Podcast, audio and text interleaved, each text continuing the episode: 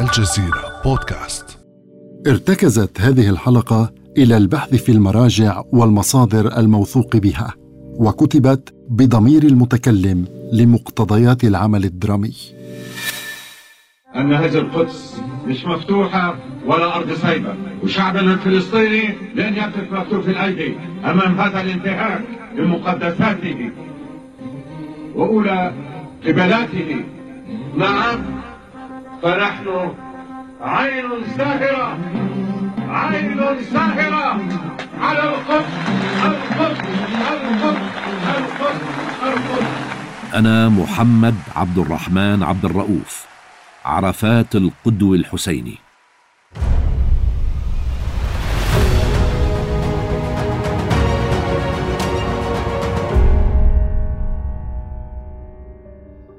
أهلا بكم متابعينا الأعزاء في حلقة جديدة من بودكاست رموز من الجزيرة. أقدمها إليكم أنا محمد حيث يحدثكم ياسر عرفات بصوتي ويخبركم عن حياته المحفوفة بالمخاطر والمنزلقات. ولن أكون وحدي في هذه الحلقة فسترافقني رانيا. سأكون معك في هذه الحلقة لأطرح عليك الأسئلة والاستفهامات حول مسيرتك ما لها وما عليها من مراحل النضال الأولى وما مرت به من مصاعب وهزات في سوريا ولبنان ومصر وتونس إلى النضال الذي لم يهدأ مع إسرائيل وما حققت وما عجزت عن تحقيقه. فكونوا معنا أصدقائي المستمعين لنتابع سوية مسيرة ياسر عرفات أبو عمار الشيقة. هنا في شوارع القاهرة في هذه الاحياء ولدت في شارع طور سيناء حي السكاكيني أحد أشهر الأحياء الراقية بالقاهرة القديمة في العام 1929 كنت الولد السادس في أسرتي المؤلفه من سبعة أولاد وأبي تاجر أقمشة يتنقل بين القاهرة والقدس. جدتي لأبي كانت مصرية وهكذا نشأت في الحضن المصري ما ترك آثاره على لهجتي وشخصيتي طيلة حياتي هذا الحي كان يقطنه مشاهير مصر وفئات من كل الطوائف والقوميات. كان فعلا نموذجا للعيش المشترك والتعايش حيث ضم اليهود والمسيحيين إلى جانب المسلمين العرب والترك بجوار الأرمن واليونانيين. ما جعلني أتقبل التعدد وأنفتح على الآخر منذ صباي عدنا مع أبي إلى فلسطين في عام 1934 إلى القدس حيث أخوالي وذلك بعد وفاة والدتي زهوة باكرا بسبب مشاكل في الكليتين. وبقيت في المدينة المقدسة حتى عام 1937 في تلك الفترة بدأت أتعرف على الأجواء السياسية وأسمع كلمات من نوع اليهود الصهاينة. وتعرفت على أسرة الشهيد المقدسي عبد القادر الحسيني ولعبت مع ابنه فيصل الذي سيصبح رفيقي في النضال لاحقا. عدنا إلى القاهرة وفي مدرسة فاروق الأول الثانوية. بدأ يتشكل وعي السياسي من خلال المناقشات السياسية ما تسبب بايقافي عن الدراسة مرات عدة بسبب ما اعتبره ناظر المدرسة دور الطليعي في تنظيم المظاهرات المناهضة للاحتلال الإنجليزي. في العام 1947 كان الزلزال الذي هزنا جميعا. أصدرت الأمم المتحدة قرارها رقم 181 بتقسيم فلسطين. كنت قد دخلت جامعة القاهرة لأدرس الهندسة. فسلكنا أولى خطواتنا على طريق النضال ببدء التدريب العسكري مع رفاقي على يد ضباط الجيش المصري. وبدأنا جهادنا ونضالنا في جنوب فلسطين مع جيش الجهاد المقدس. عملت كضابط مخابرات وكذلك في جمع الأسلحة والذخيرة من البدو قبل أن ننقلها إلى فلسطين المحتلة. في الجامعة تعرفت على تيارات سياسية متعددة شيوعيين قوميين عرب إخوان مسلمين. وكنت قريبا من كل هذه التيارات لذلك شاركت في تأسيس رابطة الطلاب الفلسطينيين عام 1950 وانتخبت رئيسا لها عام 1951 ولمدة أربع سنوات متتالية. النضال من أجل فلسطين لم يجعلنا ننسى مصر عبد الناصر في مقاومتها ضد الاستعمار والاحتلال. ففي العدوان الثلاثي عام 1956 التحقت بالضباط الاحتياط للجيش المصري وقاتلت معهم في تلك الفترة بدأت زئبقيتك السياسية عبر رفضك الانتماء إلى أي حزب أو فكر إيديولوجي معين، أليس كذلك؟ لم تكن تهمني الإيديولوجيات والأفكار، ما يهمني تحرير فلسطين فقط، فهو العنوان الجامع لكل الفلسطينيين. بعد مصر كانت محطتي الثانية في الكويت التي احتضنت نضالنا، وأسست فيها شركتي الخاصة. هناك تعرفت على أبو جهاد خليل الوزير رفيق دربي حتى الشهادة. وهناك وضعنا اللبنات الأولى لتأسيس حركة التحرير الفلسطيني فتح. أبو جهاد وفاروق القدومي وعادل عبد الكريم ويوسف عميرة. آه. قديش كانت حلوة هذيك الأيام. أطلقنا درب الكفاح المسلح في أواخر العام 1964 من خلال تنفيذ أولى العمليات الفدائية في عملية نفق عيلبون. وتمكنت من دخول أرضنا المحتلة على أثر نكسة عام 1967 لأشرف من هناك على العمليات الفدائية. كنت دائما مع شباب المقاومة بالضفة في تنفيذ العمليات. لم نسأل عن شيء لأننا لم يكن يهمنا سوى تحرير أرضنا. حتى مرة صادف مروري جنب بيت طفولتي في القدس وكان أخوي واقف. ما سلمت عليه حتى لا ننكشف. إيش بدي أخبر؟ قصص كتير. وصرنا نقوى ونضرب في العمق. ما بنخاف من حد. لا دبابات لا مدافع العدو ولا طائرات الفانتوم. بالكلاشنكوف وال RPG صدينا هجوم الاحتلال على بلدة الكرامة في غور الأردن. في العام 1968 هذه الكرامة اللي كانت فعلا اسم على مسمى وسام شرف على كل المقاومين أيامها. أراد قادة الجيش الإسرائيلي القضاء على مقراتنا في الضفة الشرقية في الأغوار. ضربونا بالطيران زجوا المدرعات وكتائب المدفعية وألوية المشاة والمظليين انتظرناهم في الكمائن. في كل الوديان التحمنا مع الدبابات ورمينا فيها القنابل اليدوية. ساندنا الجيش الأردني بدباباته ومدافعه بموقف جريء للملك حسين والفريق مشهور حديثة. وعلى الرغم من الشهداء في صفوف فدائيين وإخواننا الأردنيين كانت معركة الكرامة منعطفا في تاريخ المقاومة الفلسطينية والانتصار الذي كنا نحتاجه. فلسطينيين وعربا بعد حرب عام 1967 فقد حطمنا أسطورة الجيش الذي لا يقهر. نعم نحن شعب الجبارين الذي لا ينحني لأحد. في الخامس عشر من نيسان أبريل عام 1968 عينني الإخوة ناطقا رسميا باسم حركة فتح وبدأت حمل الأمانة الثقيلة. وكان رأيي أنه يجب الخروج من الشكليات التنظيمية لصالح الحفاظ على نبض المقاومة الموجهة ضد المحتل الغاصب. وهكذا نسقنا عمل قوات العاصفة وقوات التحرير الشعبية في داخل فلسطين المحتلة. وفي الأول من شباط فبراير عام 1969 وفي الدوره الخامسة للمجلس الوطني الفلسطيني تم انتخابي رئيسا للجنة التنفيذية لمنظمة التحرير الفلسطينية اللقب الذي سيلازمني لآخر حياتي خلفا ليحيى حمودة الذي كان رئيسا للوكالة بعد المؤسس الأخ أحمد الشقيري. نحن ما كان همنا إلا التحرير وانتصار الثورة ولذلك ضمت المنظمة اتجاهات فكرية وسياسية متعددة. كنت طليعيا في قيادة المقاومة ضد المحتل الإسرائيلي لكن احتضنتكم الدول العربية وفتحت لكم ذراعيها.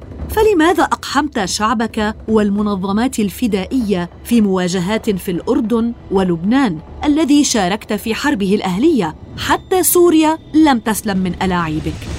لك أخ أخ إيش بدي أحكي لك؟ إيش بدي أحكي؟ إحنا شعب مشرد وعم نقاتل لنرجع على أرضنا. بس إيش نعمل بالمؤامرات للقضاء علينا؟ بالأردن يعني صار في حرب مؤسفة بين الطرفين الفلسطيني والأردني. يعني إخوة تقاتلوا بين بعضهم وكل طرف كان عنده رؤية للي حصل. سال دم كتير. المهم إن عدنا بعدين وأصلحنا ذات البين بين الشعب الواحد. وفي لبنان؟ لبنان قصة كبيرة. قد تكون الثورة أخطأت بالتدخل في الحرب. لكن سأقول لك شيئا. لقد تم توريطنا من أكثر من طرف لبناني. لا اليمين كان يريدنا ولا أمريكا ولا إسرائيل التي دخلت على الخط لدعم حلفائها. واليسار وأصدقائي هم الذين طلبوا منا التدخل لصالحهم مرات عدة وحاولت تجنب الدخول في الحرب قدر الإمكان. الله يشهد أنني أحببت لبنان كفلسطين ولم نترك احدا إلا وحاورناه. التقينا الجميع. الشيخ بيير الجميل الرئيس كميل شمعون لنمنع الحرب. وقلنا لهم لا نريد لبنان وطنا بديلا ولا نرضى عن فلسطين أي أرض مهما كانت جميلة. كل ما كنا نريده من لبنان أن نحافظ على سلاحنا في وجه العدو وتبقى وجهته فلسطين. لكن المؤامرة كانت أكبر منا ومنهم. ومثل العادة كان شعبنا يدفع الثمن ويذبح في تل الزعتر في الضي في الكرنتينة ولاحقا في صبرا وشاتيلا في أبشع مجازر. لكن للأمانة هناك العديد ممن حضننا من كل الطوائف. ولا أنسى يوم خرجنا من بيروت عندما كان وليد جنبلاط والرفيق محسن إبراهيم والأخ نبيه بري في وداعنا ولكنك استعملت بيروت كستالينغراد على الرغم من إرادة أبنائها الذين ضاقوا ذرعا بوجودكم حتى من حلفائكم المسلمين. وهل نحن كنا نرغب في زيادة المعاناة على إخواننا اللبنانيين؟ هم ونحن في مركب واحد. قاومنا معا وذبحنا معا من عدو واحد. شارون أراد تصفيتنا عبر ترحيلنا من لبنان وطاردني من منزل إلى منزل وتلاقى مع حافظ الأسد الذي أراد حصارنا والسيطرة على قرارنا المستقل. هل نحن وحدنا من قاوم؟ الجميع كان معنا. أبناء بيروت إبراهيم قليلات جورج حاوي محسن إبراهيم. كلهم دعوا للمقاومة صفا واحدا ضد الجيش الإسرائيلي. كانت لدينا القدرة على المقاومة أكثر. لكن حرصنا على إخواننا اللبنانيين دفعنا للخروج بضمانات أمريكية آنذاك. وودعت بيروت متوجها إلى درة العواصم العربية. أيها المجد لتركع أمام بيروت. نعم رغم ضآلة إمكانياتنا هزمنا شارون وحدنا. وهم يتصورون أننا نغادر بيروت نحو الاندثار والانهيار لكن لن نندثر ولن ننهار. المهم في النهاية أن تبقى الوجهة فلسطين وأن نحافظ على البندقية. وبعد المواجهة مع شارون أتى دور الصدام مع النظام في سوريا الذي حاصر مخيمات شعبنا في طرابلس في العام 1983 واضطررنا للانتقال إليها قبل أن نخسر مجددا. لكن على يد نظام عربي هذه المرة لا يتحمل وجودنا. فغادرنا نهائيا إلى تونس الشقيقة التي استضافتنا بكل ترحاب. ولاحقا في العام 1985 عادت واندلعت حرب المخيمات في لبنان. التي كانت تهدف للقضاء على كياننا المستقل. بعد لبنان أخذت تنهزم تدريجيا وتسلك طريق المفاوضات. لماذا تخليت بسهولة عن المقاومة العسكرية لصالح الخيار الاستسلامي تجاه إسرائيل؟ أنا من منبر الأمم المتحدة في العام 1974 قلت لهم جئتكم بغصن الزيتون مع بندقية الثائر فلا تسقطوا الغصن الأخضر من يدي. الحرب تندلع من فلسطين والسلم يبدأ من فلسطين. لا لم نسقط البندقية ومددنا يدنا دائما لسلام عادل وشامل. كان همي الأساسي حماية القضية الفلسطينية من التجاذب بين استقلاليتها وبين الأنظمة العربية. لذلك اعلنا في الخامس عشر من نوفمبر تشرين الثاني عام 1988 وثيقة إعلان قيام دولة فلسطين وعاصمتها القدس الشريف. وذلك خلال انعقاد المجلس الوطني الفلسطيني في قصر الصنوبر في الجزائر العاصمة. وقد أكدت آنذاك الإيمان بخيار السلام عبر التأكيد أن دولة فلسطين تؤمن بتسوية المشاكل الدولية والإقليمية بالطرق السلمية وفقا لميثاق الأمم المتحدة وقراراتها وأنها ترفض التهديد بالقوة أو العنف أو الإرهاب وذلك دون المساس بحقها الطبيعي في الدفاع عن أرضها واستقلالها. هذا الخط الذي انتهجته بموافقة منظمة التحرير سار جنبا إلى جنب مع خيار المواجهة بالبندقية حينا وبالحجارة حينا آخر. فها هي انتفاضة الحجارة تنطلق في العام 1988 في مواجهة جنود الاحتلال الذين توعدون بكسر عظامنا كما قال إسحاق رابين بمتابعة حثيثة من رفيق دربي أبو جهاد الذي دفع حياته ثمنا عندما لاحقه الكوماندوس الإسرائيلي إلى تونس واغتاله أمام زوجته أم جهاد. أبو عمار لماذا لعبت على خط التناقضات بين الرؤساء والملوك العرب؟ لماذا جعلت من المنظمات الفلسطينية عاملا يدخل في السياسات العربية؟ احتضنكم لبنان ففعلتم به ما فعلتم. نفذتم عمليات في داخل الأراضي السورية في السبعينيات من دون موافقة القيادة السورية. الكويت التي احتضنتكم عدتم وطعنتموها بتأييد الرئيس العراقي الراحل صدام حسين في العام 1990 يا عزيزتي يا سيدتي أنا لم أحمل إلا هم قضيتي وقضية شعبي. كان كل همي الحفاظ على استقلالية القضية الفلسطينية. هربت من حافظ الأسد الذي اعتقلني مرة في العام 1964 عندما كنت أقود مجموعة تهرب متفجرات لزرعها في الأراضي المحتلة. صحيح لأنني لم أرد أن تكون المنظمات الفلسطينية فصيلا من الجيش السوري. جميعهم أرادوا استغلالنا. ما لي وللشؤون العربية أنا؟ هم اللي لحقوني وصاروا يفرخوا منظمات تابعة لإلهم لتضل ساحتنا ملعب إلهم.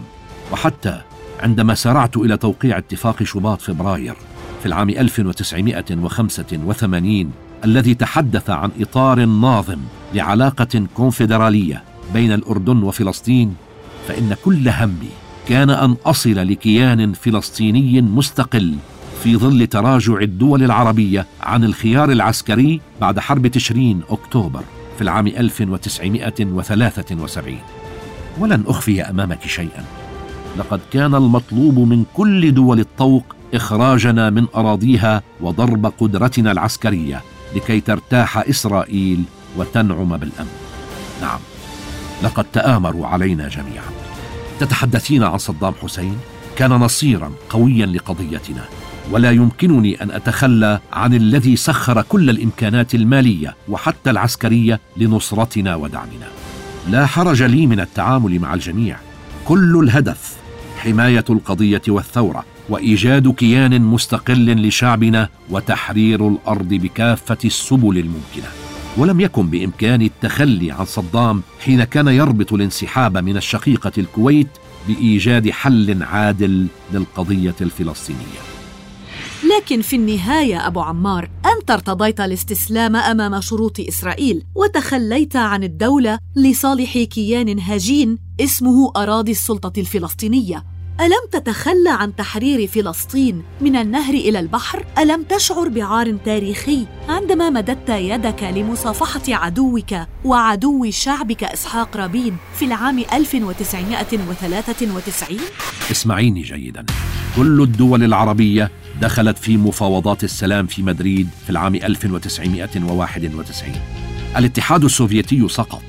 الولايات المتحدة باتت القطب الأوحد في العالم. وما علينا إلا التكيف مع المتغيرات من دون التنازل عن الثوابت. أنا مستعد لأصنع سلام الشجعان من أجل الحفاظ على القضية وتحقيق أهداف الثورة الفلسطينية. وكل همي كان إيجاد كيان جغرافي وإيقاف حال التشرد التي يعيشها شعبنا. بدأنا مع أوسلو ببناء الكيان الفلسطيني المستقل ولو بمسدسات الشرطة الفلسطينية وبنادقها. ليس المهم الشكليات المهم النتيجة يا رانيا ألا ترين أن قادة إسرائيل هم أيضا اضطروا للتراجع وقبول وجودنا؟ ألم تقرأي ما كتبه بنيامين نتنياهو ومنظرو الليكود عن رفض اتفاقيات أوسلو؟ كرسنا اعتراف إسرائيل والعالم كله بنا. لم يعد أحد قادرا على تجاوزنا. بعدما كنا مشردين في عمان وبيروت وتونس والجزائر بتنا على مرمى حجر من القدس وأصبحنا أقرب لشعبنا. كانوا يتهموننا بالإرهاب فبات الإسرائيليون واليمين الصهيوني هم المحرجين أمام العالم. نحن نمشي خطوة خطوة في اتجاه الهدف الصحيح. أجلوا البحث في قضايا العودة والمستوطنات والقدس. نعم لكننا بتنا هنا أكثر عزما وتصميما في الحفاظ على حقوقنا المشروعة. في الأول من تموز يوليو عام 1994 كان اليوم التاريخي. قبلت أرض الوطن وأديت الصلاة في فلسطين. فلسطين الحبيبه ها أنا أدخلها ليس كمتخف بل كقائد لقضيتها التاريخية. الأعلام الفلسطينية تزين الشوارع. عشرات الآلاف من شعبنا على الطرق. وفي مخيم جباليا قلت بوضوح لجماهير شعبنا إن الاتفاقيات الموقعة قد لا تكون ملبية للتطلعات لكنها أفضل ما تمكنا من الحصول عليه في ظل الظروف الدولية والعربية الراهنة. وفي اليوم التالي عبرت قطاع غزة بسيارتي وكان في استقبال الآلاف. وفي أريحة بعد تحريرها أكدت لشعبنا. يرونها بعيدة ونراها قريبة. وإنا لصادقون نعم أنا أرى في نهاية النفق أسوار القدس ومآذن القدس وكنائس القدس.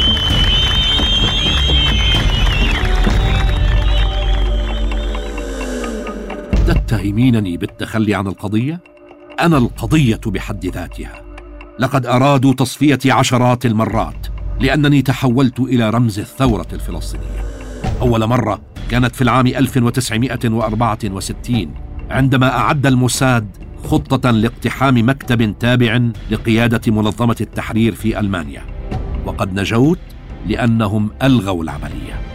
وبعدها كرت السبحه ساعة شارون يحاول تفجير قاعة كنت سأجتمع فيها مع كبار قيادات المنظمة ومرة كانوا يريدون استغلال مقابلة أجريتها مع الصحفي الإسرائيلي يوري أفنيري لكنهم عادوا وتراجعوا وساعة شارون يأمر الطيران الإسرائيلي بملاحقتي من منزل إلى منزل في بيروت الغربية وكمان مرة لحقوني حتى تونس سنة 1985 ماذا سأخبرك يا رانيا؟ ماذا؟ عن الطائرة المدنية التي كان الإسرائيليون سيقصفونها لأنني كنت في عداد ركابها؟ أما حادث سقوط الطائرة التي كنت فيها في الصحراء الليبية عام 1992 فكانت قضاء وقدرا والحمد لله. لكنك لم تنجو في المواجهة الأخيرة. في آخر شوط من حياتي عدت من جديد إلى ساحة المقاومة لأجل شعبي. لم أوقع على التخلي عن حقوقنا في مفاوضات كامب ديفيد عام 2000 التي رعاها الرئيس الأمريكي بيل كلينتون وشاركت فيها مع إيهودا باراك. نفاوض نتحدث نتكلم مع الجميع لكننا لا نوقع على التخلي عن الحقوق. أبدا لا مساومة على القدس وعودة شعبنا من دول الطوق. ظن أرييل شارون أن بإمكانه تصفية القضية وتدنيس القدس الشريف من دون مقاومة. لكننا عدنا إلى إطلاق الانتفاضة الثانية التي استعمل فيها السلاح. فها هي كتائب الأقصى تنطلق وها قد عاد صديقي القديم الذي نشأ في أكناف القوة 17 في بيروت عماد مغني إلى التعاون معي وتهريب الأسلحة للمقاومة. إنني أرى بريق المقاومة بات قاب قوسين من الانتصار.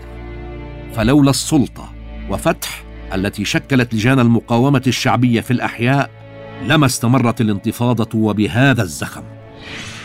عودتك إلى خيار المقاومة الذي تخليت عنه بتوقيعك على أوسلو. أليس اعترافا علنيا بالخطأ؟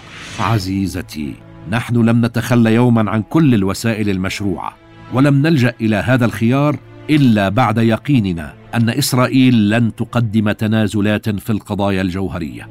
لا تنسي أن إسرائيل انسحبت من جنوب لبنان تحت ضربات المقاومين. وها أنا وشارون. مجددا في المواجهة. ضيقوا الخناق علي.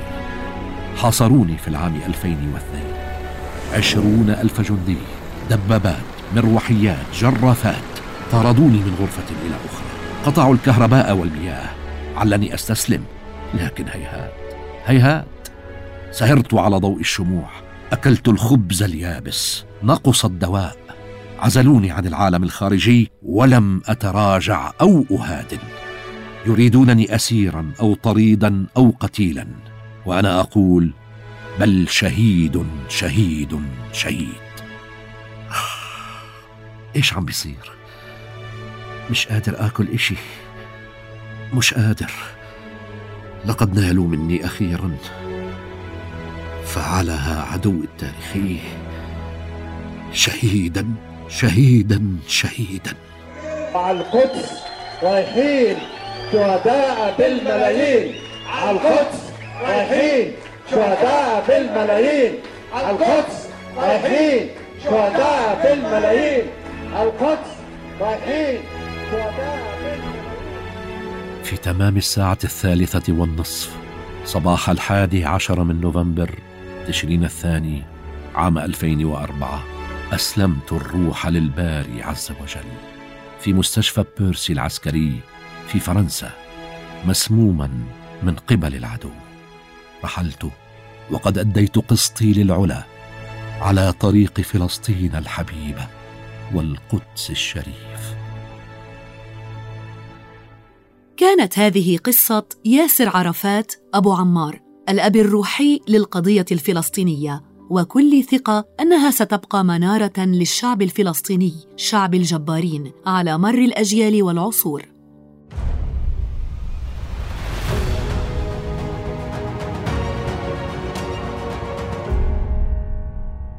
في الحلقة المقبلة من بودكاست رموز سنتناول سيرة رمز آخر رحل وترك أثره في حياتنا.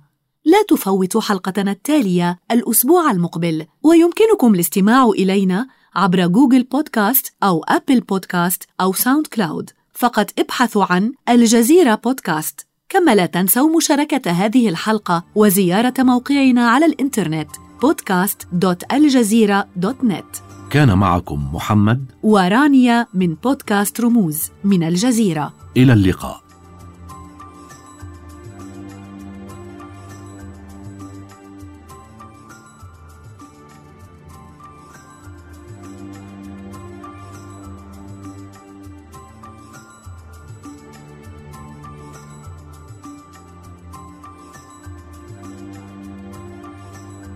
إلى اللقاء.